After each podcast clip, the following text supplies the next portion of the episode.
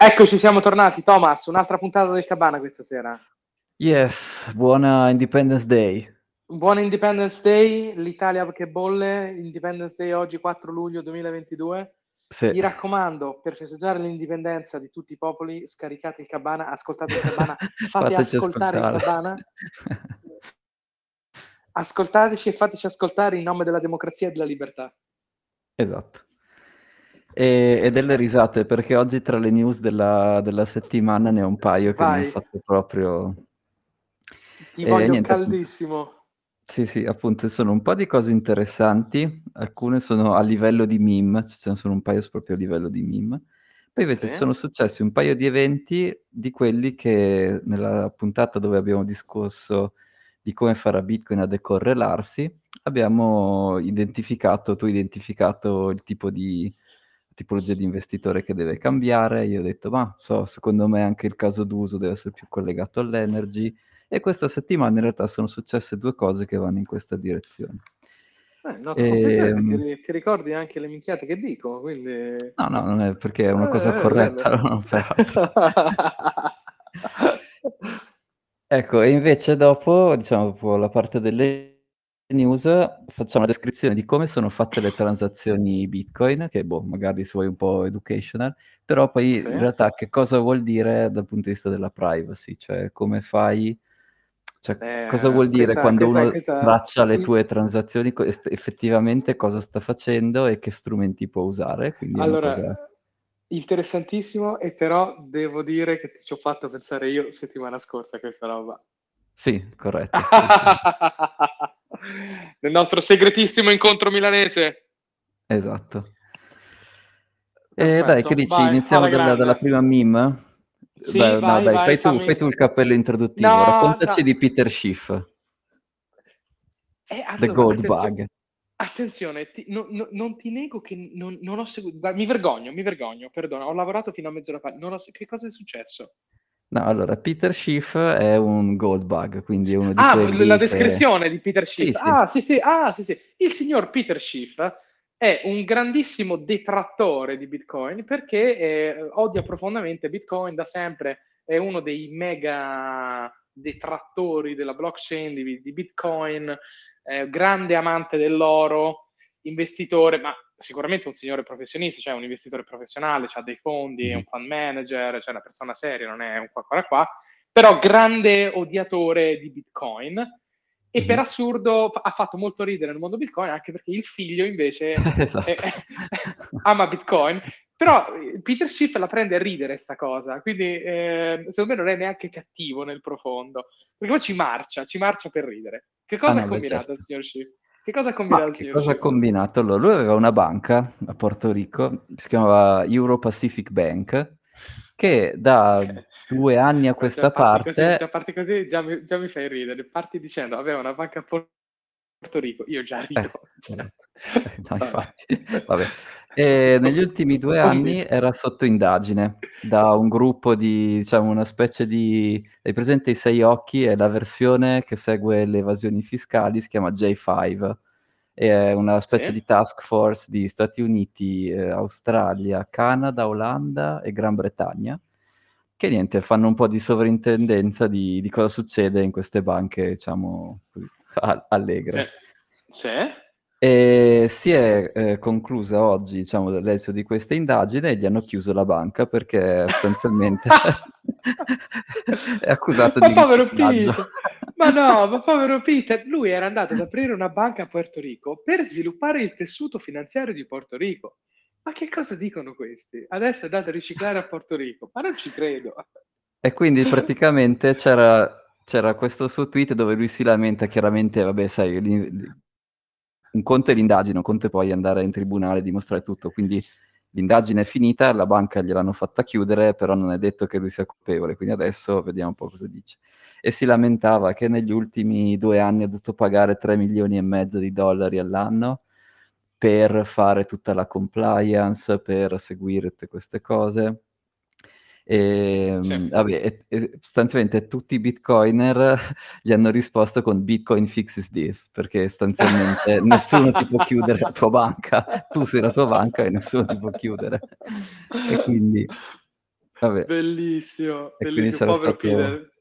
Ah, mi Povero dispiace Peter, per banca, però è ironica come cosa. Vabbè, cioè, vediamo perché se è innocente, ok, se invece prendeva sì, l'oro, no, no, l'oro certo. della Yakuza e, vabbè, e glielo eh girava eh chissà eh come, allora boh, cioè... No, diciamo, c'è la presunzione di innocenza finché non sei condannato, quindi...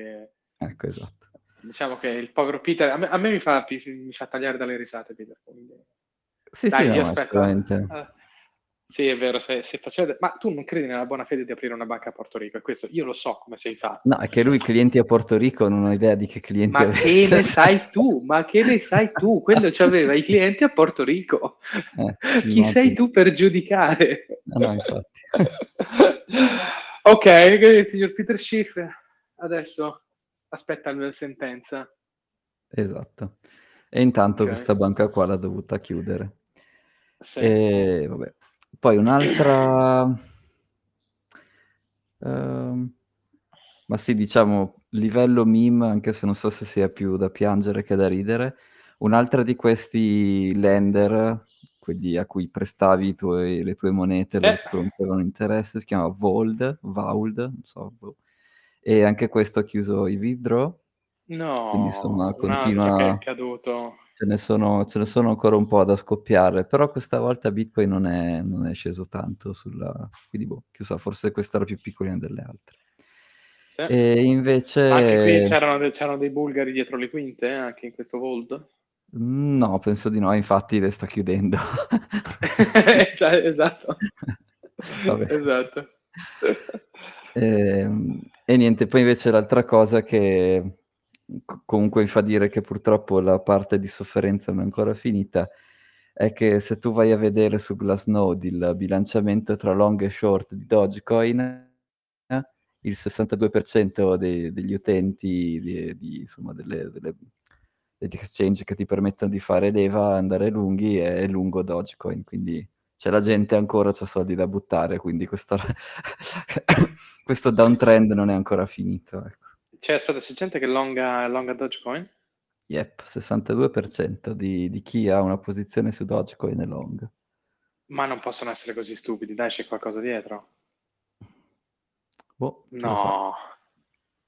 Vabbè, vabbè. Mm, mi puzza e... sto fatto, lo sai? Mi puzza. Sì. O forse no, o forse no. Domani Elon Dov'è l'asso? Eh, eh, esatto, domani Elon dice che puoi comprare la Tesla con i Doge. Mm. No, vabbè, no, vabbè, dai, vediamo. Però interessantissimo come dato, interessantissimo. Non me lo sarei mai aspettato. Avrei detto l- boh, 30-70 per short. Sì. Ecco, poi È l'ultima stato... notizia okay. un po' BIM, prima di passare a quella un po' più seria, è che um, eh, sta, c'è stato uno, un video fatto con la prima Bored Ape come, come protagonista, però sì. se ti ricordi, la settimana scorsa, cioè, nel nostro meeting segreto, ti ho detto che sì. ho fatto delle scoperte imbarazzanti su Bored Ape Club, Yacht Club. Assolutamente, assolutamente. E, e quindi, boh, eh, non lo so, tu avevi, hai avuto modo poi di vedere, di capire se anche a te ti, ti hanno convinto della mega conspiracy theory o, o no? Mm, non ho, non ho, non ho indagati, non ho... Te ne frega non... dei JPG delle scimmie, sì, hai ragione. No, no, no, però era interessante. no, hai ragione, perché io voglio capire quelli che scillano NFT eh, cosa, cosa combinano. È che tu avevi, diciamo, non so, un, um, una giovane speranza del mondo degli filler, degli NFT es- esatto, esatto, io ho esatta- esatto, bravo, bravo, mi leggi nel pensiero, è esattamente così, c'è questa giovane speranza del mondo degli Schiller e NFT che vorrei portare al Cabana e lo porterò al Cabana. Ecco, ci però, siamo io, però, Luca Valeria, eh, ci esatto, esatto. i canini che non aspettiamo che arrivi. Però, esatto, siccome a questo ragazzo gli voglio bene, non lo posso dare no. in pasto a voi, a voi, perché farei una violenza inaudita a questo povero ragazzo, traumatizzandolo per il resto della vita. Ma io faccio solo copia e incolla, non faccio niente di male, eh. o no? O non si può? Come funziona? Ce lo spiegherà eh... uh, mi sono scordato di raccontarti un mega fatto. Vabbè. Eh beh, dopo insomma ci riaggiorniamo. Allora, non ti posso dire ancora con chi, ma mm-hmm. ho avuto un duello a tavola mm-hmm. eh, per, per, la difesa della blockchain di Bitcoin. Di quale blockchain? Perché alcune blockchain no, dell'unica, de, no, dell'unica, l'unica, l'unica, l'unica, dai, se dico la blockchain è quella. Ah, ok, ok. La blockchain è quella, quindi eh, ho avuto un mega duello, poi ti, poi ti, poi racconte, racconteremo nelle prossime puntate. Va bene, va bene. E niente, appunto, passando invece alle news un po' più serie, ci sono sì. due, diciamo, due che mi hanno, due o tre che mi hanno catturato l'attenzione. E la sì. prima è nel senso di far lavorare Bitcoin come una soluzione per stabilizzare la rete. E c'è una grossa utility company, si chiama Duke Energy, negli Stati Uniti, diciamo abbastanza grossa, cioè tra le più grosse, quindi ha una potenza, le sue centrali hanno una potenza di 58 terawatt e forniscono mm. più o meno 7, 7, milioni e qualcosa di, di clienti. Ah, e sostanzialmente il, uno dei loro diciamo, head of strategy eh, sta proprio indagando come rendere più profittevoli le, le loro centrali eh, di risorse rinnovabili loro sì. chiaramente hanno tutti i tipi di centrale, hanno carbone, gas, petrolio, nucleare, le hanno tutte, però hanno anche, eh, di questi 58 terawatt, ne hanno 1.7 che viene da fonti rinnovabili e ne stanno pianificando un altro 1.5 sempre di rinnovabili, un mix tra eolico e solare. E sostanzialmente quello che, che vogliono fare è eh, rendere più competitive le, queste, queste, fonti rinnovabili perché rispetto al resto della loro offerta sono, inuti- sono molto più costose. E uno dei motivi per cui sono più costose è anche che la produzione non la puoi adattare al consumo, quindi se c'è il vento c'è il vento, non è che puoi fare smettere di, sì. di, gira, di tirare il vento e, e, soprattutto, che ne so, se, il, se i consumatori vanno a dormire e si spengono, e lì non c'è più consumo e insomma matchare il, la produzione al consumo è super difficile per, le, eh, per queste fonti qui, le batterie non sono, a detta di questo strate, stratega, sulle dimensioni dei terawatt non, non ci siamo ancora, cioè l'unica no, batteria no, no, esatto. che, che, loro in caso stanno studiando sono quelle idriche dove tu usi sì, quelle dire, meccaniche, dove, dove pompi l'acqua verso l'alto se hai energia in, in avanzo e quello Vabbè, e, e, quella è una batteria, quelle sono batterie enormi, però sono abbastanza anche rare o non facilissime da, da strutturare. Sì. E quindi lui sta di, stanno osservando che nei casi di sovrapproduzione che ci sono sia di notte quando c'è il vento ma nessuno accende la luce, che di giorno quando c'è troppo sole, insomma, può succedere in, in varie occasioni, vogliono attaccare dei bitcoin miner per rendere più profittevole la centrale e quindi rendere anche più competitivo il prezzo che fanno alla rete della loro energia. E questa cosa qua è una di quelle che, che secondo me sono dei diciamo, piloni, dei punti chiave per decorrelare Bitcoin dalle azioni tech da Nasdaq, sì. perché Bitcoin sì. è una cosa che ha molto più a che fare con l'energy, cioè dire, la voce di costo principale è energy, ha applicazioni nel campo energy, quindi non ha molto senso che sia collegato a tech, tipo che sia collegato a Uber, che sia correlato a Uber, non ha nessun frigging senso. E, e, quindi ecco, questa è una news secondo me importante, cioè Duke è, un, è, è grosso, non è, sì. cioè, non è, come in Italia che c'è una specie di monopolio che è stato... Eh, quindi non è che ti posso dire, non è come Enel, non è una roba grossa come Eni, eh, no, però... però comunque insomma è uno dei player no, più, più Esatto, esatto, esatto, esatto. E, ehm, che poi considerando, cioè tu filosoficamente lo puoi ricondurre sempre alla stessa cosa. Cioè, se Bitcoin è un modo, cioè il, il denaro non è nient'altro che una misura dell'energia che spendi a fare qualcosa. Quindi mm. se tu vedi Bitcoin come un sistema di stoccaggio dell'energia prodotta da macchina, uomo o chissà cosa, eh, sei sempre coerente con quella missione. Lo sforzo creato per immagazzinare e creare dell'energia viene preservato da qualcosa che è immutabile, deflazionario, eccetera, eccetera. Quindi mi, mi sono permesso di fare questa deviazione filosofica sul perché mm. ha molto senso quello che tu abbia detto in, mm. uh, in merito allo stoccaggio dell'energia. Anche se tu sei molto focus, sei più focus su di me sul tema di trovare casi d'uso, eh, di allargare lo spettro dei casi d'uso. Sì, e... perché se no rimarrà per sempre correlato a, a, cosa fa Uber, a cosa fa, che ne so, Facebook, che non c'entrano praticamente mm, niente, no? Mm, mm, Sì, io, vabbè, come, come sai, come chi ci ascolta lo sa, la vedo, la vedo che finché non c'è il framework legislativo che farà cambiare il tipo di investitore, ovviamente è legato al caso d'uso, ma il caso d'uso cesserà di esistere quando il caso d'uso maggiore, che è quello della, preser- de- della preservazione del valore, prenderà piede quando ci sarà la possibilità di investirci a livello istituzionale. E come ecco, ci dicevamo, la... eh, vai, mm. come ci dicevamo, perché ci siamo detti, dobbiamo raccontare che quando c'è stato il famoso incontro segreto Voci di Corridoio, ci vogliono dire che tutti e due i fondatori del Cabana pensano che eh, ci sarà uno shifting sulla finanza tradizionale, quindi che un bel giorno ci sarà custodia e prodotti finanziari, ad esempio con le banche regolari, con le banche tradizionali, che non so chi ha un conto in Unicredit e ha delle criptovalute, le potrà mettere là e usufruire di alcuni servizi. Mm-hmm. Questo è quello che pensiamo. Sì, ecco, e a proposito ci sono due news uh, in questo ambito qua. Uno sì. che è la Bank of International Settlements, mi pare, sì, ha fatto una proposta in cui sostanzialmente suggerisce che qualunque banca può tenere fino all'1% dei suoi asset in, in Bitcoin e quindi questo inizia a far parte della, eh, di questo framework per uh, permettere alle banche effettivamente di, di, fare custodia o di usarlo come asset. Fare custodia sì. a me non piace, però usarlo come asset invece è una cosa che chiaramente per loro è comunque utile e interessante. E quell'altra di tenere le riserve anche? Mi stavi per dire? Come? Ah no, scusa, scusa. Cioè, Filippo mi ha mandato, mandato uno, uno, screenshot di, del fatto che la banca International Settlement propone che, di poter tenere fino al 6,5% delle riserve in Bitcoin. Sì, sì, sì, 1% degli asset della banca, sì, sì. 6,5% sì, mi diceva. Sei e mezzo? No, io avevo letto uno. Eh, uno, forse sono due notizie differenti, esatto, non, so, sì, non voglio, eh, Comunque, non voglio insomma, confondere. A prescindere il, il risultato dallo stesso punto di vista macro, hai questi player che finalmente hanno un po' di chiarezza su che cosa possono toccare, quanto possono toccare, eh, quanto possono tenere, eccetera, eccetera, eccetera. Che di nuovo, come custodia, secondo me no, perché quella dovrebbe essere, cioè l'obiettivo è di avere ognuno che fa self-custody e se hai dei problemi di sicurezza, delle robe enormi, ti fai delle soluzioni ad hoc e in quel caso lì, ok, la banca ti può aiutare.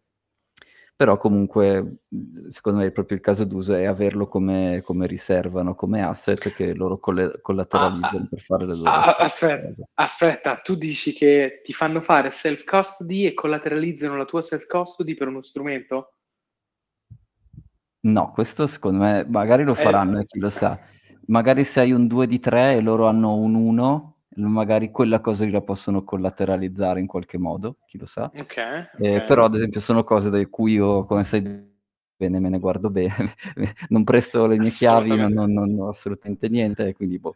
però probabilmente qualcuno lo farà, no? tanto abbiamo visto che di gente che promette API, API scusa, insomma, yearly come cavolo si dice? Vabbè, eh beh, eh beh, eh beh, eh, eh del 20% cos'era Anchor Protocol lì dice sono sempre quelli quelli in qualche modo i collaterali li tirano su eh, ecco Comunque... questa era una news e invece l'altra è che eh, c'è stato un po' di guerra sul fronte spot ETF Aspetta, aspetta, aspetta, mm. perché la notizia che hai appena detto secondo me è molto rilevante, perché va a mm. corroborare quella tesi di shiftamento sulla finanza tradizionale. Mm-hmm, sì, sì. Perché ma dimmi tu che la Bank of International Settlement, se veramente. Perché guarda, c'è una nuova ondata di mega detrattori. Mm-hmm. Secondo me è, è funzione del, del, del, del, market crash. C'è mm-hmm. una nuova ondata di mega detrattori che sono gli ultimi arrivati nel gioco che hanno visto un crash pazzesco e rifanno i soliti argomenti di, di, di, di otto anni fa, sempre mm-hmm. triti e ritriti. Quindi, però, il fatto che vada in quella direzione, cioè che la Bank of International Settlement sta facendo questa cosa e, tu, mm. e poi, vabbè, il framework legale, bla bla bla bla bla, tutte le cose che abbiamo visto. Quindi, anche la notizia mm. che ora mi darei sullo spot ETF va in quella direzione, credo.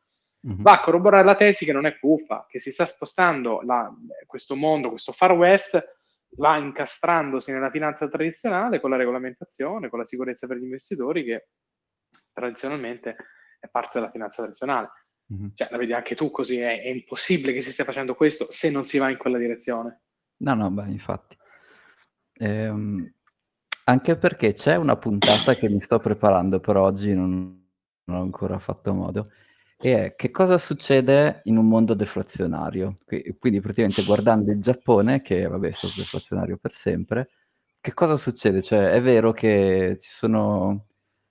Solitamente se tu parli con, un, boh, con uno che lavora in una banca o qualcosa del genere, ti dice che è molto più spaventato dalla deflazione che non dall'inflazione. Però insomma, io tutte le persone che sono state in Giappone che ho sentito sono tutte trovate benissimo ma la deflazione cioè, scusa, è... del, del, GDP, della popolazione, de, della produttività, di che? Ha del valore della moneta, quindi avere una moneta non inflazionaria ma deflazionaria, quel valore deflazionario. Quindi compra eh, ma, in Giappone, eh, ma in Giappone ce l'hanno perché c'è un problema economico, non perché la, sia di sua natura. È credo, un problema no? o è il futuro che ci aspetta? Non lo so. Boh, non lo so, comunque non no. sono pronto oggi per Ah, ok, per affrontare questa, mm. va bene, va bene, è vero, è vero, questa è una cosa filosofica, ci dobbiamo arrivare passo per passo, hai ragione, hai ragione. Hai ragione. Sì. Perché, da, cioè, come da, dire... Da punzecchiatore, da punzecchiatore. Sì. Cioè, che sia un problema o no, boh, sì, magari è un problema, però alla fine uno deve guardare e dire, ok, ma quindi cos'è che succederà? E, però sembra è... che... Però mm. ti faccio già da punzecchiatore. Mm, Bitcoin vai, vai. è ingegnerizzato per essere deflazionario, per evitare l'inflazione io credo che lo yen sia deflazionato perché è crollata l'economia, non perché sia ingegnerizzato aspetta, per essere aspetta. deflazionario. Ok, aspetta, in questi ultimi due anni, ok, sta succedendo il finimondo, quindi questi, due ulti- eh, questi ultimi due anni eh, ci mettiamo l'asterisco. Però il Giappone ha avuto la deflazione nei prezzi anche mentre faceva quantitative easing, per so, vent'anni. Quindi... Che, che è, esatto, che è stato fatto. E la vita in Giappone non è che, non è che sono, andato, non, è, non sono tornati all'età della pietra. Eh, cioè Ma lo vedi, lo vedi male, è, è, è, coerente, è coerente col fatto che lo stimolo del quantitative easing, quindi stampare moneta, stimola l'economia. Questi sono vent'anni. Il Giappone è arrivato al plateau del capitalismo, secondo me. Sono saturi non possono essere più di così, sono 150 milioni in un posto che è grande, che, che, è un'isola del cavolo in mezzo al mare, quindi non possono diventare di più. A livello economico hanno dato il massimo di produttività, non innovano più, sono arrivati, a, sono arrivati al plateau del capitalismo occidentale, secondo me. E sono vent'anni che provano a stimolare l'economia spingendogli dentro soldi. Sì, beh, Facendo quantitative, quindi lo, lo, lo, yen, lo yen è inflazionario di per sé perché è governato dagli stessi metodi occidentali. Una banca centrale che stampa moneta, boom, funziona uguale. Ed è deflazionato perché l'economia nel suo complesso che non riesce più a crescere, nella mia visione di questa cosa, quindi è come se fosse deflazionato perché non c'era più spazio per crescere. Mentre Bitcoin mm. ha, un, ha una filosofia diversa dietro, non è deflazionario per quel motivo, è deflazionario perché se tu continui a stampare moneta ah, svaluti chiaro. il valore di quelle cose. Questo è chiarissimo, però cioè, secondo me era interessante, cioè, interessante pensare cosa succederà. Cioè, diciamo che ci saranno due, due tipi di monete, moneta tier 1, quindi so Bitcoin, e, e quella però è, e sarà adottata da tutti ed è deflazionaria, cioè non puoi, cioè, il suo valore... Ma è deflazionaria sana, lo yen è deflazionario malato, perché è una eh, moneta okay, inflazionaria, è una moneta inflazionaria che non riesce più a inflazionarsi. Ecco, però stavo pensando come sarà, come sarà il mondo, che cosa, cosa mi posso aspettare, no? E l'unico, diciamo, hi- le uniche hint che posso prendere sono guardando il Giappone, perché in qualche modo una moneta deflazionaria malata ce l'hanno avuta per un bel po' di tempo e quindi ha avuto delle implicazioni questa cosa. Quindi secondo me è una puntata curiosa, però adesso non ho i è dati. Punt- esatto, esatto, è una puntata curiosa, ma ehm, secondo me è proprio concettualmente di, di diverso, perché tu non puoi vedere il riflesso di quella... Vabbè, poi, no, se no la facciamo stasera. E vabbè, dai, ne parliamo, cambiamo, se no qui ci, ci chiediamo tra temi macroeconomici. E... Dai, va bene, va bene. No, ecco, e niente, invece tornando appunto alla news di questa settimana, quindi non alle che cosa succederà tra dieci anni se usiamo come proxy il Giappone, bla bla bla. E, ehm, appunto, la SEC ha eh, rifiutato di nuovo lo spot ETF di Grayscale, però Grayscale ah. li ha denunciati di ritorno, quindi ha detto, eh, basta, cioè, adesso, esatto, dopo la decento milionesima volta, dopo che, che ci avete detto di no, dopo che tutto il resto del mondo questi spot ETF comunque ce li ha, adesso ci dovete spiegare esattamente perché non vi va bene, perché adesso non, non state più facendo gli interessi dell'investitore americano, eccetera, eccetera. E subito dopo E l'altro Vanek, che è un altro di questi grossi fondi no? che ha provato a fare una, uno spot ETF, ha risu- risottomesso la, un'altra la richiesta per rifare questo non, spot ETF. Ah, si dice risot- sottomesso in italiano, perché sottomesso in italiano pensavo di un'altra cosa. Però come uh, volevo vabbè, ri... No, tu sei... rimandato, non so. No, rimandato... Ha, ha fatto domanda per, ha rifatto ah, domanda okay. per... Ha rifatto domanda, ecco, perfetto. Quindi, aspetta, queste sono delle mega notizioni pure queste. Vanek, eh, scusa, Grayscale, che sono almeno dal sì. 2016-2017 che prova a fare queste domande, mi sembra. Sì. Li ha denunciati perché questi non gli danno il motivo? Sì, perché non è più possibile, non state più, vogliamo che ci sia un giudice che fa un esterno, che fa una revisione della vostra posizione, perché non è possibile che in tutto il resto del mondo ce li hanno fatti, qui continuate a dirci di, che non stiamo raggiungendo i parametri che volete, però è la centesima volta che applichiamo e secondo noi invece li abbiamo raggiunti, eccetera, eccetera. Eh, ma questi gli rifanno la supercazzola perché non c'è il framework legale, punto signor Gensler poi arriva, prende per un orecchio e gli dà un calcione nel culo. Eh vabbè, però e intanto deve, ha sta noia che sì. deve andare a spiegare a un giudice. Sì. Secondo me invece hanno fatto bene. Vabbè, sai cosa No, è una, bella co- no. è una bella cosa, ma la do per scontata perché funziona anche lì, secondo me, mm-hmm. del, del framework legale. Perché obiettivamente stanno comprando tempo, non, da, dal 2017 che, che va avanti questa cosa. Mm-hmm. 16-17. Interessantissimo, quindi Grayscale così. Allora, perdonate se sentite il rumore in sottofondo, ma anche al cabana ci si fa il caffè. Quindi sto per fare un caffè, no. quindi sentirete un po' di rumore. E, ehm, Minchia, caffè di notte. Sì, Dove, ah, un... sai, in, che fuso, in, che fuso, in che fuso orario sei? No, sto prendendo un decaffeinato, sto prendendo un decaffeinato. Eh, scusate, ascoltatori del cabana. e, ehm, oh, quindi Grayscale così. E poi e niente, Vanek subito, appena fallito Grayscale, ci ha riprovato di nuovo perché se, so, ha rifiutato debolezza, ha detto, boh, questi qua, so, magari ce la fanno. rifiutato debolezza, esatto. magari, a forza, magari con sta cosa del giudice che gli rompe le scatole, magari a noi invece dicono di sì, così, boh, non lo so. E quindi anche questo è un altro tassino del puzzle che sta andando, andando al suo posto per sbloccare questa nuova tipologia di investitori che ha orizzonti di investimento molto più lunghi e quindi come dicevi tu cambierà, non sarà più frenetico, il prezzo forza. frenetico come adesso, ma dato che questi hanno capitali enormi e tempi lunghissimi, diventerà tutto molto più lento. Certo, certo, con meccanismi di regolazione della, della, della varianza, ma non è la varianza, della, come si dice? Vabbè, della, della variazione del prezzo, della, fluttua, della fluttuazione del prezzo. Mm-hmm. Sì, sì, sì, verissimo, verissimo, perché è lì, è lì il muro di soldi che ancora non è arrivato, il famoso muro di soldi. Mm-hmm. Sì, sì. Il, il, mi sa che ne abbiamo già parlato in altre puntate, il, il, percorso è questo, approvazione del framework legale, approvazione spot ETF, eccetera, eccetera, eccetera. Golden Age, e poi c'è il Golden Age, secondo me. Sì, o, o, l'Apocalisse, perché non lo so. O la... O la... Boh.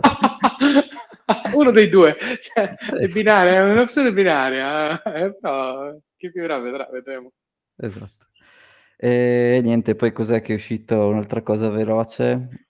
Sì. Eh, beh, non ve l'ho postato su Cabana che non vi annoia, è uscito una no, lista dei, dei no. paesi dell'OPEC e quanto hanno sottoprodotto rispetto ai loro target e vabbè, e dico, avevano fatto una puntata dedicata che gli fa troppo comodo sì. che come dire, quella produzione da quei paesi lì eh, adesso va rinegoziata i prezzi in volumi e boh. D'altronde però ecco l'ultima cosa collegata all'argomento di oggi, tanto più il costo del, di questo, del, del petrolio con le fonti di sale, tanto sì. più qualcuno come Duke Energy è interessata a trovare alternative, perché mm, come dire, quindi stanno giocando un gioco un po' pericoloso e vediamo, chiaramente nel breve periodo, diciamo un anno o due, è sicuro che, che, che, vabbè, che guadagneranno molto di più. Eh, però, sai, già due o tre anni, boh, chi lo sa, eh, si stanno giocando un gioco pericoloso, ecco. Ma sulla... su che cosa, scusa? Sul tenere altissimo il prezzo dell'energia, del prezzo del, del petrolio e insomma dell'energia di conseguenza. Ma è dovuto da un supply shock? No. Beh, quello non aiuta, no? Cioè, come dire, stanno producendo molto di meno di quello che avrebbero dovuto produrre, ecco, diciamo così. E quindi ah, okay. chiunque e, si era fatto due stanno... calcoli... Perché stanno producendo di meno? Eh, andiamo a riscoltarci la nostra puntata dell'OPEC.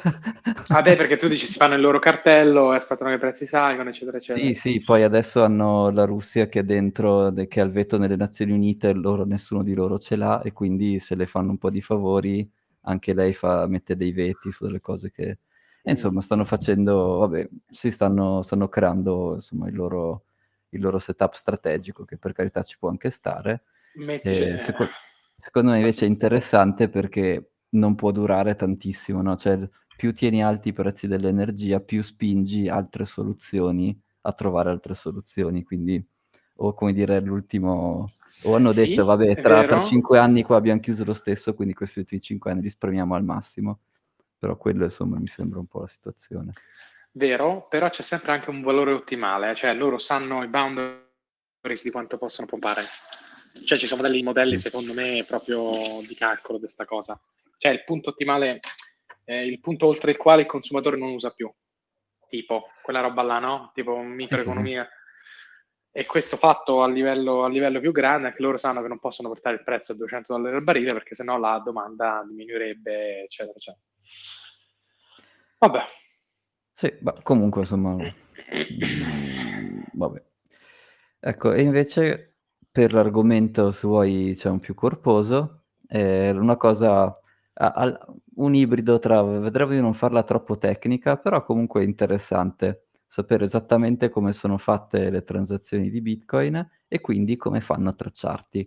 Perché, sai, ad alto livello, eh, dire, uno magari dice, vabbè, io ho il mio indirizzo oh, e se... Oh, e... quindi cambiamo tema, privacy su Bitcoin. Privacy sì, su Bitcoin. sì, sì, esatto.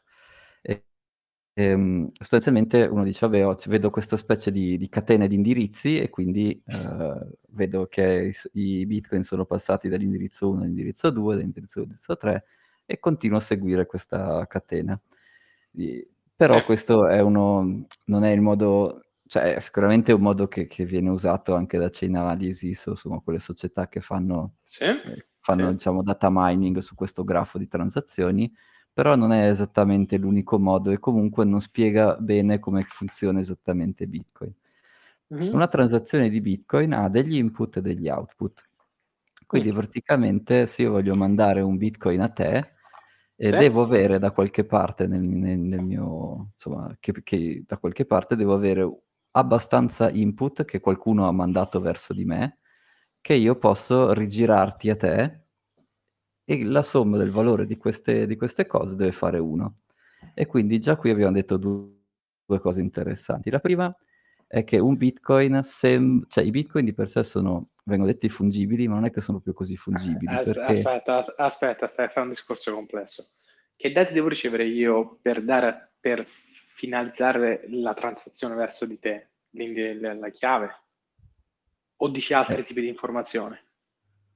Per creare una transazione di Bitcoin, in, eh. diciamo in uscita da me, diretta verso di te, ok? Sì, sì. Okay. Io devo... Hai bisogno del mio portafoglio, del mio indirizzo? Ho bisogno del tuo indirizzo, però oh. è l'ultimo dei miei problemi, no? Perché ho bisogno anche di avere dei bitcoin e da mandarti. Ah, sì, sì, sì, sì, sì E sì. avere dei bitcoin da mandarti vuol dire che qualcuno in passato ha mandato a me dei bitcoin e io con dei vettori, no? Quindi magari me ha, so, Luca me ne ha dato 0,5 e Valerio me ne ha dato 0,5. E quindi ho, amici Luca ho, e Valerio. Esatto, ho due vettori in ingresso nel mio wallet, diciamo nel mio, sì, insomma, diciamo nel mio wallet, anche se sono proprio preciso, e io posso prendere questi due vettori in ingresso, metterli in un unico vettore verso di te che vale 1. E quindi sì. quando io creo questa transazione ho bisogno del tuo indirizzo. Sì. E poi però quando io ti do quando io ti pago, faccio vedere a tutti anche da dove sono venuti i miei bitcoin, no? Con questo sistema di, di input e di output. Quindi sì. è vero, quindi tu avrai un bitcoin, però questo bitcoin qui ha una storia diversa da tutti gli altri bitcoin. Ah, beh, certo, sì. Quindi in realtà sì, sì, è fungibile, ma SNI, perché ogni, come dire, ogni output che può essere speso sulla rete Bitcoin ha la sua storia unica, no? Certo, certo. E quindi non è vero che sono così fungibili. Infatti, Perché, sono... però aspetta, il, la terminologia qui è importante. Fungibile ricorda qualcosa che può essere utilizzato. In che, in che contesto diverso lo utilizziamo qua? Perché tu vuoi dire, qualunque, qualunque output che va sul, sulla, sulla fuoriuscita può essere la somma di chissà che cosa dietro, di come ne hai avuti, di, di, da dove vengono, di cosa sono. Mm-hmm come dicevi tu, io ho mezzo bitcoin da due amici, faccio una transazione di un bitcoin, quel bitcoin in uscita è la somma di due mezzi bitcoin in entrata verso di me. Eh, esatto. Però qui fu- fungibile, che cosa vuoi dire? Fungibile per le monete vuol dire che un bitcoin è uguale a qualunque altro bitcoin, che non, okay. non è come un NFT in cui un NFT è diverso da ogni altro NFT. Qui in teoria un bitcoin è, det- sono detti fungibili perché... Mh, um, come dire, non hanno, cioè non è che hanno colori diversi, non è che hanno immagini diverse, il concetto è sempre quello. Però in realtà è un po' improprio dire che sono fungibili perché in realtà sono diversi, quindi la storia di ogni certo. Bitcoin è assolutamente diversa dalle altre e certo. tu puoi andare a distinguere esattamente quale Bitcoin ha avuto quale storia. Eh, sì. Ecco, e questo, questo si intende, questo lo intendere con la, non, okay, non proprio fungibile. Ok, chiarissimo. E questa cosa qua però ti, ti, apre una prima, diciamo, un primo trick che questi, queste società che fanno analisi, data mining delle, delle transazioni possono fare. Cioè, se oltre che a Luca e Valerio, magari c'è, non so, Filippo che mi manda uno 0, magari una, una parte piccolina di Bitcoin, 0,000001, e non me lo manda perché vuole pagarmi, me lo manda e basta, e vuole vedere in che transazioni lo, eh, lo, metto, lo metto, come input, perché ah, vuole, okay. vuole, studiare, vuole proprio andare a vedere come si muove, cioè se io pago eh, te e poi tu vai a pagare qualcun altro, vuole andare a vedere, vuole andare a seguire tutta questa traccia per capire quanto è probabile che, mm, come dire, vuole andare cioè il punto chiave è sì, che... Sì, andare a vedere che fine fanno, dove, dove vanno a finire. Sì, esatto. E, e un, diciamo... Ok, sì, sì, ma... un po' di lag. Ah, ok, sì, no, anch'io sento un po' di ritorno, mi sto impappinando, vabbè. No, niente, è che questo pezzettino di Bitcoin lo usi come una specie di traccia, cioè... Ehm, Vai a dici, dove va a finire. A che cosa ti serve? Tanto lo vedresti lo stesso, no? Eh, però in realtà ci sono alcuni servizi che magari fanno un po' di mixing, quindi non è proprio vero che è sempre facile vedere dove vanno a finire. Eh, sì. E soprattutto magari tu puoi, eh, questi due eh, vettori che ho in ingresso, quello di Luca e quello di Valerio, io li avevo messi su due indirizzi diversi, perché come sai un wallet di Bitcoin ha tanti, sì. ha tanti indirizzi diversi, no? Sì, e quindi questa Filippo che vuole capire bene chi sta pagando chi, se vede che eh, eh, lo 05 di, di, Luca, lo 05 di Valerio e anche suo, la sua Dust 00001 vengono messe nella stessa transazione per te, allora io controllo sicuramente tutti e due gli indirizzi. Mentre invece se ero meno attento, scusami, se invece ero più attento, potevo pagarti con due transazioni diverse, quindi tu ricevevi sempre uno, però lo ricevevi in due transazioni diverse e lì non okay. riuscivano ancora, eh, Filippo non riusciva a capire che io avevo entrambi, che io avevo entrambi quegli, quegli indirizzi lì. E quindi okay. queste sono un po' delle, delle, delle, tecniche che usano per tracciare le, le, le varie eh, policy di spesa. Eh, poi le transazioni hanno anche tante, diciamo, transazioni agli input e agli output, ok? E poi una cosa interessante è che la, cor- la parte diciamo, che ha la logica di Bitcoin è quella che, ha, quella che messa, si chiama il locking script. Cioè praticamente quando io ti pago, io è come sì. se congelassi Bitcoin in una specie di cassaforte di cui solo tu puoi sbloccare. E quindi una io non è che... Escrow. Sì, esatto, quindi io non è che se il fatto quando io dico ti mando dei bitcoin, non è proprio che non è corretto, di, non è co- corretto dire che te li sto mandando, te, te, li sto mettendo in una specie di escrow account di cui sono sicuro che tu hai la chiave per aprire. E, ehm, e questa cosa si fa con i locking script. Quindi, ad esempio, se io faccio... Quindi, sostanzialmente, quando io creo una transazione, sblocco gli input che mi avevano dato Luca e Valerio e quindi eh, con, le, con, le, mie chiavi private dimostro che posso possedere, che posso sbloccare quei, quei due escrow e poi a te invece lo mando, eh, diciamo, congelato in un altro escrow che solo tu saprai decongelare. E, um, ok, e questa cosa qui può avere degli script standard, che sono quelli classici, chiave pubblica, chiave privata, oppure può avere degli script custom.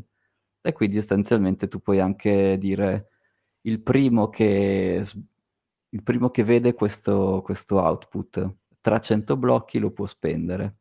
Quindi, oppure chi riesce a indovinare la, che cosa è l'hash di quale parola ha questo hash, quindi puoi fare dei indovinelli, tipo chi conosce questa password può spendere. E ce ne sì. sono di transazioni custom così dentro Bitcoin. E sì. ce ne sono anche alcune che guardano se, hai, se sei in grado di rompere alcuni algoritmi di crittografia, tipo se... Uh, cos'era?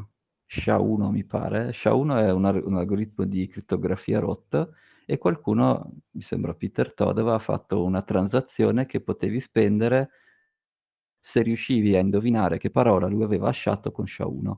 E quindi se qualcun certo. altro lo indovina, vuol dire che è riuscito a rompere quella, quella cosa.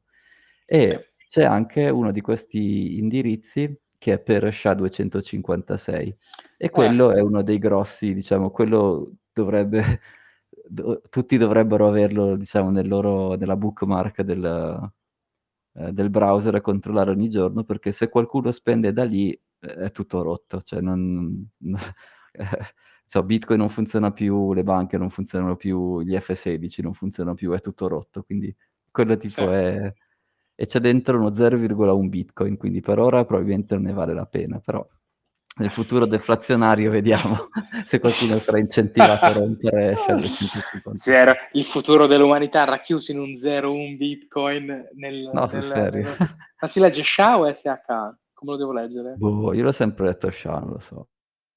SHA, ok, SHA. Secure Hashing Algorithm, Secure Hashing Algorithm, non lo so, SHA. Ma 256 solo perché è il 256esimo o perché è tipo 250 è un fattore... È il numero di bit. Quindi ah, ok, quindi che... è, immens- è, immensamente più sicuro di uno SHA-1. Beh, SHA-1 invece si chiamava così perché era in ordine cronologico, era il primo che avevano fatto. Dopo un po' si sono stufati ah, ok, due, ok. Detto, vabbè, diciamo okay. quel numero di bit. Quindi no, c'è stato un okay. po' di variazione. Ok, non sempre a 256 però, bit. Eh, no, eh, no, no, no. No, diverse, no, ok. Sì. Eh, 256, 2 alla 256 è tanta roba, no? Quindi è, è proprio di... Sì, un potere di enorme. è difficile. Ehm... Ok, e quindi com'è che faccio a nascondere i miei pagamenti? No, abbiamo detto che innanzitutto se uso più indirizzi non dovrei mai aggregare le spese di più indirizzi, quindi se mi sono fatto pagare da Luca sull'indirizzo 1 e da Valerio sull'indirizzo 2, a te ti, a, ti, ti, dovrei pagare con due transazioni, una che parte da quello che mi ha dato Valerio e una che parte da quello che mi ha dato Luca, senza sempre farne in, una sola. Eh, sempre in ottica di voler mantenere un'anonimità, perché poi non gliene frega niente a nessuno se tu non hai problemi, no? No, no, certo. Eh, però... sempre in tema sicurezza, in tema sicurezza. Sì, per non sapere quali, per non far sapere a tutti quali sono i tuoi indirizzi, tutto lì. Sì. Sì. Ad esempio, sì. magari Luca non sa che io controllo anche l'indirizzo che, dove mi ha pagato Valerio, no? Però ovviamente e... se vede una transazione con quell'indirizzo... Dove, dove, esatto, dove li metto entrambi come... gli metto due input insieme e inizia a vederlo. Eh, e chiaramente qui stai facendo dei mega cluster dove cerchi di capire chi è che ha, che ha più soldi, quindi chi è che è un bersaglio, no? E questo certo. è il certo. modo, tu cerchi di clusterizzare tutti gli indirizzi per capire se sono indirizzi di uno stesso wallet, quindi di una stessa persona persone. E sì. Il modo diciamo, più elegante per, per diciamo, scappare a questa cosa è fare quello che si chiama un coin join. Cioè, chiaramente io magari devo darti un bitcoin a te e ho questi due, questi due vettori che posso spendere da 0,505.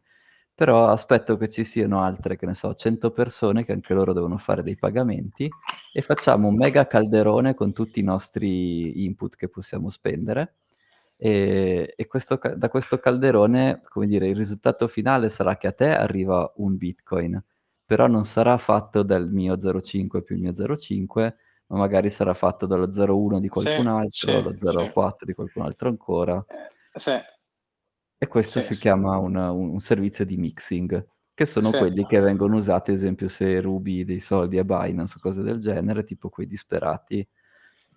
Ehm, qualche oh, e, mese... questo, e questo è veramente irritracciabile, cioè non c'è modo di Beh, sono dei set di anonimità, no? Sono 100, se ho detto che ho aspettato 100 persone. 100 persone, tu teoricamente vedrai... potresti, esatto, cioè l'FBI traccia 100 persone, alla fine ti beccano uguali, dici certo, però certo, non è così e... intuitivo come eh, i due indirizzi se li mandi a me da... Certo, e, da, e poi soprattutto Valeri. questa cosa non è così semplice da usare perché se io posso anche monitorare gli indirizzi IP che uso, perché cosa avevano fatto questi ladri di Binance? Avevano usato dei mixer, però si erano ridati i soldi sostanzialmente su uh, una macchina che aveva lo stesso IP di quello che l'aveva mandata e quindi che aveva uh... iniziato la transazione. Quindi io vedo che sì, eh, sono partiti dei soldi, una transazione è stata sottomessa alla rete dall'IP 1.1.1.1, poi questa transazione è andata dappertutto, ho fatto un mega mixing, ok?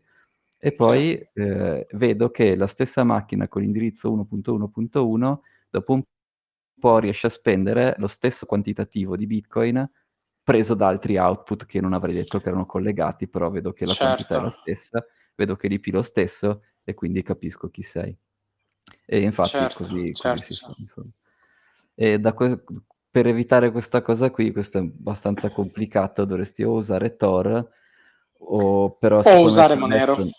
Sì, però secondo me per adesso non c'è un buon compromesso, cioè eh, è anche sostanzialmente la cosa migliore usa- se proprio devi fare delle cose ad alto, diciamo, contenuto di privacy, devi essere sicuro di gestire bene i tuoi input e i tuoi output, cioè di non mischiarli mai, e se devi fare dei pagamenti, fare in modo che arrivino sempre da un solo indirizzo, quindi non, non aggregare tanti output diversi, perché non sai di tutti questi output, magari tu non stai facendo niente di male, però non sai di chi sono gli altri gli altri input che, ti, che stai usando, no? E quindi magari rischi di entrare dentro dei, dei, giri che era meglio non entrare.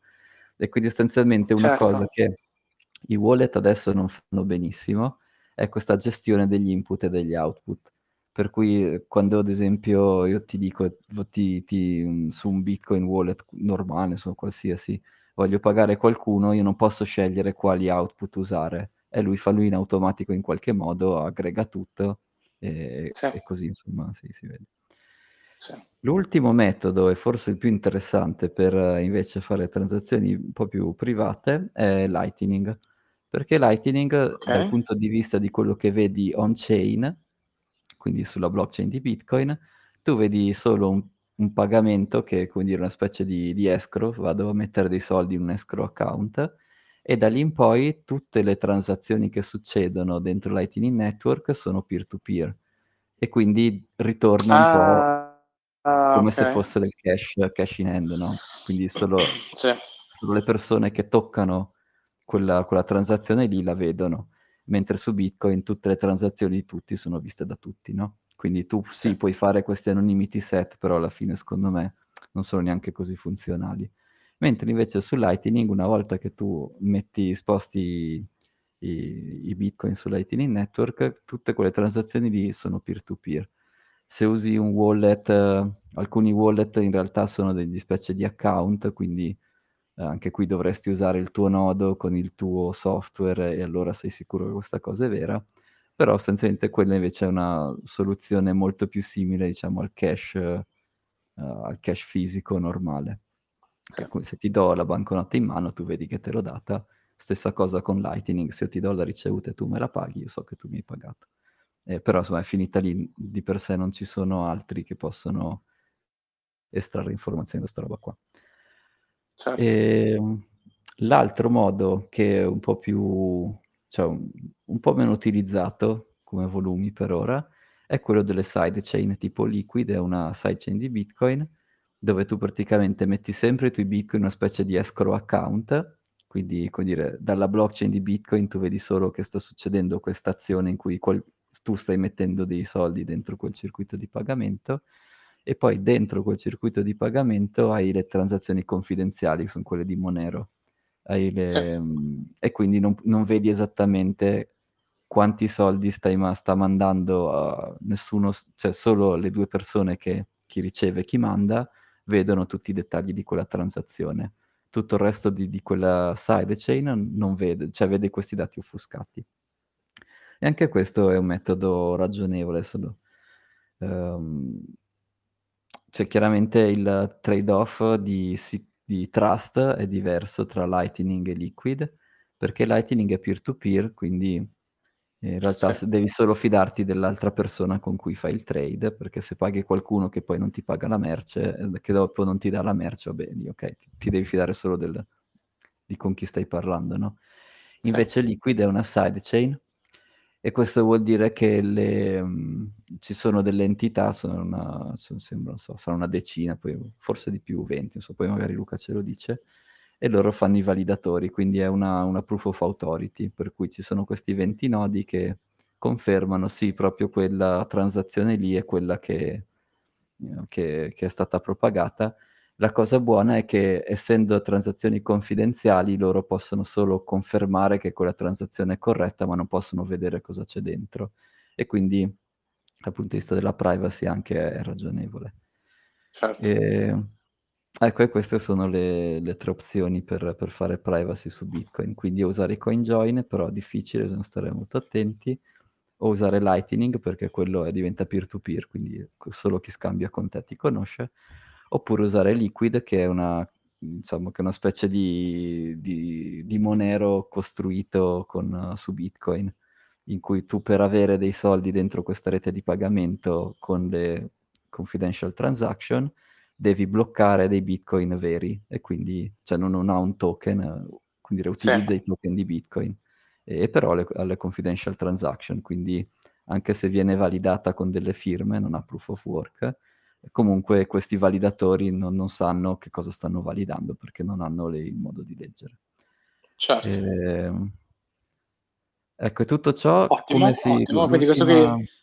Vai, vai, vai.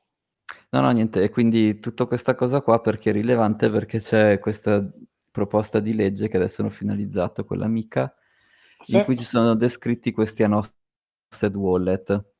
E, e, sinceramente a me viene il mal di testa solo a pensarci, quindi non... Spero I, che non, ah, non passi... È stato un attimo unhosted o hosted hai detto? Unhosted, del... vorrebbero okay. introdurre delle regole speciali per gli unhosted wallet in realtà nella versione attuale di, di questa legge eh, le, le, regole sono per gli hosted wallet, quindi per gli account, quindi eh, se certo. Kraken deve spostare verso Coinbase, deve attaccare dei metadati alla transazione, e, okay. e per adesso per questi unhosted wallet non è ancora chiaro fino a che limite, mi sembra che sicuramente forse fino a 1000 euro sicuramente non devi dire niente, Uh, vabbè, però di base, cioè io non voglio dire niente a nessuno, no? Come dire? e, alla... No, certo, però sarà, sarà tipo i, uh, unenforceable, no? Cioè... Sì, e poi tipo, sarà una grandissima eh... perdita di tempo per tutti. No? Ma, sar- ma, sai che, ma sai che cosa sarà? Sarà come la cavolo di autocertificazione. Il sistema non riesce a controllarti, tu devi dire mm. che l'hai fatto, se mm. ti beccano tu hai dichiarato il falso. Quindi è, secondo me è lo stesso concetto dell'autodichiarazione qui, perché poi di fatto non puoi controllare un unhosted wallet, non lo puoi fare. Mm. Sì, no, no, no? no? no, infatti non, non c'è modo, no. Eh, cioè, oh, puoi solo vedere che cosa sta facendo e non puoi fare nessun tipo di enforcement, quindi non c'è proprio certo. senso. Certo. E vabbè, però per questa amica appunto adesso hanno finalizzato il testo, però non è stata ancora votata, quindi per adesso è ancora una proposta. E insomma la discuteremo quando verrà approvata. Quanto ci vuole tra una proposta e l'approvazione? Ah, boh, chi lo sa. e questa è una legge ah, europea. Tu, insomma, tu, boh. È proprio per quello che l'ho chiesto a te, perché tu sei in contatto con le alte sfere delle, dell'Unione Europea. E quindi boh, So, un anno, potrebbe due. essere un anno, 5, 10, boh, chi lo sa. ok. Scrivi a uno dei tuoi europarlamentari amici e fatti, fatti Amici o nemici, lo so. Boh. ah, la cosa divertente Ricordiamo a tutti che Thomas è il presidente delle finanze tedesche pensano la stessa cosa, cioè Thomas ha il pensiero di, di, di, un ministro delle finanze tedesco, eh? attenzione. Ah, no, vabbè, anche lui semplicemente ha capito che non ha senso perché va bene, diciamo pure che riesci a, per qualche motivo assurdo, tutti i cittadini europei ti ascoltano e scaricano il tuo wallet, boh, non lo so. Però poi hai tutto il resto del mondo che fa quello che vuole, quindi avere tutti questi dati sporchi in cui di metà vedi metadati, di metà no, eh, saranno poi magari raccolti in formati diversi, cioè non, una cosa completamente fa più confusione che, che aiutare. E poi soprattutto se vuoi le operazioni più efficaci per catturare, diciamo, criminalità organizzata, sono sempre state fatte con degli honeypot. Tipo mi ricordo l'ultima grossa grossa, c'erano questi telefoni sì. criptati, e adesso non mi ricordo, Encroach. Encroach, sì, Encroach Phone, roba così. Erano dei telefoni che tu compravi e era tutto criptato, quindi ogni telefono aveva la sua chiave e tutte le chiamate che facevano criptate, tutti i messaggi che mandavano criptati e lavoravano, aveva anche una rete sua, adesso non mi ricordo se GSM, quindi va bene, non potevi mandare i filmati, però insomma tutta la criminalità in Europa li utilizzava e l'enforcement ha infiltrato sì. la società che li vendeva e ha fatto installare una backdoor tut- nel firmware dei telefoni e niente, sì. gli, hanno, gli, hanno, sgamato tu- tutti di più, li hanno sgamati tutti, hanno fatto quello che si chiama un'one, un'one ipotesi, cioè hanno messo lì una cosa comoda da usare, questo telefono criptato, e tutti hanno iniziato a usarla sì. e hanno raccolto i dati di tutti, hanno preso tutti. Se tu invece dici a priori, guarda che mi devi dire i dati di questo e quest'altro, è semplicemente non uso il tuo network, uso Monero e buon, fine. Cioè, è, certo. è proprio è strutturata male l'idea di, di quella roba lì. Ma un'altra, un'altra al pari degli altcoin, diciamo, al pari, al pari di uno shitcoin. Sì, è strutturata male, cioè non, fa consumare un sacco di risorse, un sacco di tempo per una cosa che, come dire, che, che, che non ferma quelli che dovrebbe fermare, no? che rompe le scatole a me a te, poi di base, non, cioè, pratico di, di, criminalità, di criminalità vera che cosa fermi, non la usano. Se lo sanno già che la controlli, non la usano, no? Cioè, non è che ci vuole un genio. Certo, certo, certo, certo, certo. Assolutamente. Bene, interessantissimo. Bene, bene, bene, bene, bene, bene. Ci abbiamo, ci abbiamo altre cose di cui volevamo parlare stasera? Uh, no, non so se qualcuno vuole dirci qualcosa. Vogliamo dare la notizia scoop? Sì, qual è? Che potrebbe esserci un, un secondo, un secondo segretissimo ah, sì. incontro. ah sì, potrebbe. ecco, tra l'altro, eh, no, ma tra l'altro questo incontro a cui devo venire eh, eh. ha a che fare con l'eco digital, cioè come rendere ecologiche le cose.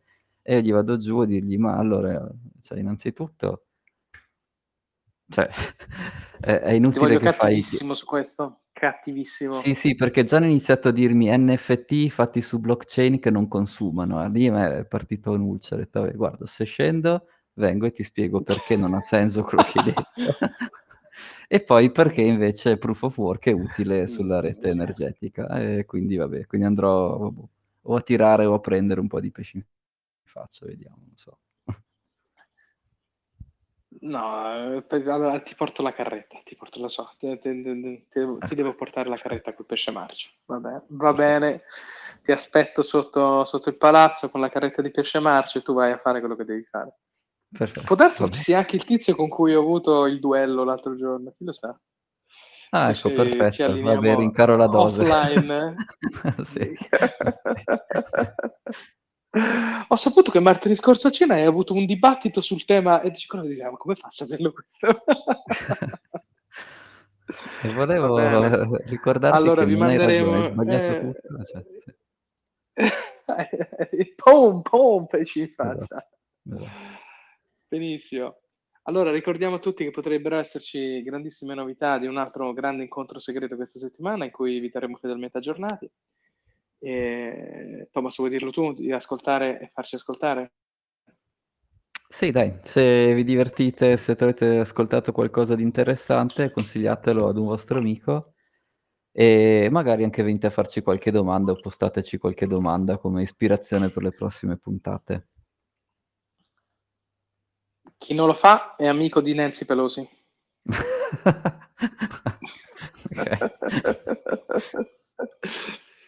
grazie a tutti, grazie Thomas, ci sentiamo. Ciao, grazie, ciao ciao. Ciao, ciao, ciao.